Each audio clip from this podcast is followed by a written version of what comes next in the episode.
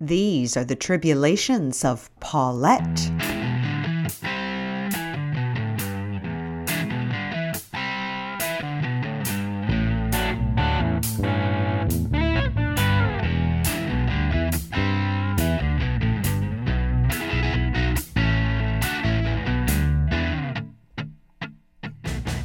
Today is my wedding anniversary, and my agenda is full. I pick up Bertie, my 90 year old girlfriend, for a spy date on Dolly and Bunyan. We set off for Dolly's house incognito in Bertie's red Mustang. Bertie and I discuss Bunyan's revelation that Connecticut is on the water. Bertie wisely points out that if you've been in jail most of your adult life, you don't take anything for granted. Trees have leaves. The sky is blue and houses sometimes have apartments over their garages, which is where Bunyan the ex con landed early this morning, a big upgrade from the Holiday Inn. Dolly is already out at yoga. We park across the street from her house. Bertie whips out her binoculars and immediately locates our target. Bunyan, wearing overalls and bandana, is already earning his keep, tapping away with a ball peen hammer at Dolly's unfinished deck. Bertie and I agree that the situation looks promising, at least on the surface. Bertie wonders if Bunyan can garden. I wonder how much he'd charge to finish our basement. We get bored fast watching Bunyan, so it's on to our next stop the dermatologist. Bertie was my original Botox guru. A few shots to the forehead, and suddenly she was 80 again. It was she who introduced me to the magnificent handiwork and American Express heartache of Dr. Sebastian Fish. I'm under strict instructions from Dave to go easy on the fish injections, but I can't very well go on job interviews with low self esteem and a sagging jawline. Dr. Fish comes into the exam room all smiles, air kisses, and compliments. He flirts for a few minutes, then gets down to business. Altoid infused. He straddles the exam chair while his probing needle squirts the white stuff in all the right places. Two minutes and a thousand bucks later, he peels off the spent gloves, and in a cloud of latex dust reminiscent of a post coital smoke, he's out of there. Later, when you pass him in the hall, he barely acknowledges you. Though hurt and shamed, you nevertheless make your follow up appointment. These days I have trouble even glancing at my face in the mirror. Whose old wrinkled puss has kidnapped the original me? I hit 46 and bam, it all went south in about a day. Sometimes I pull the sides of my face back with my hands and say to Dave, Wouldn't I look better like this? Or I lift my breasts and ask Dave, Would this be an improvement? Dave says I need a Mr. Peepers to cling to me, holding up skin here and there for entrances and exits.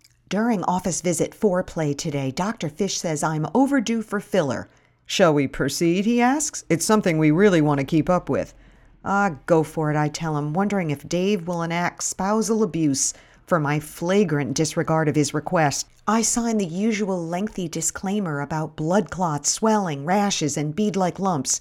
The ink is still wet when Fish straddles me again, this time with a bigger erection, uh, I mean needle, which he shoots deeply into the corners of my mouth. Ah, he says, as the stuff fills my nasal labial folds, a descriptive phrase if there ever were one. Take a look, he says, and as a mirror is handed to me, I'm in awe. The offensive hanging muzzle has disappeared in an instant, along with Dr. Fish, who's off to the next breathy, wrinkled housewife.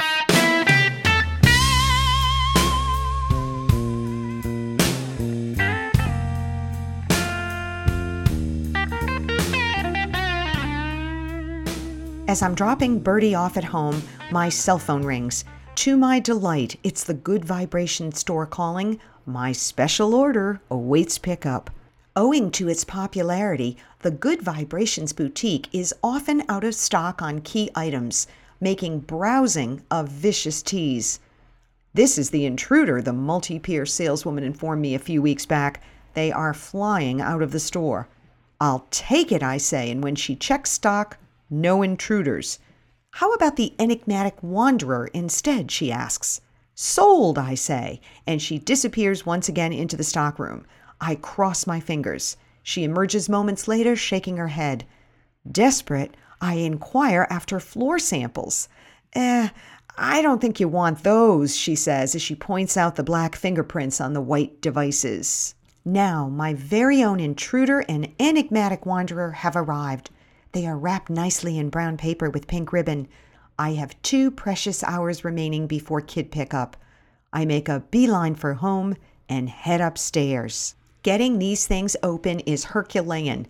They are encased in hard, impenetrable plastic, and my hands are pretty well bludgeoned before I set the devices free. A box set of 200 AA batteries lingers in my closet, at the ready. I squint hard to see the itty bitty battery diagram. The intruder roars its approval when I get it right. I skip into my bedroom with the song in my head Happy anniversary, baby. Got you on my mind. Shutters closed, I lie down and imagine scenarios with brawny, tattooed lawn guys, smelling of cut grass, and all while the little river band plays in the background. The intruder is aptly named. It delivers. Could be the best instrument of pleasure yet. Gee, I've got to be careful or things could be over here faster than I need them to be. I glance at the clock. Only two minutes have passed, yet Nirvana's really close. Slow down, my brain says, but my hands are deaf. Wow, and wow again. I'm on the edge of the precipice. I'm Tennyson's eagle, plunging over the mountain walls into the crawling sea, and then I hear over the sound of the device, Paulette? What the hell are you doing? I sit straight up, the intruder still whirring. The bedroom door is open. Uh oh. A second intruder has entered the room, and this one's name is Dave.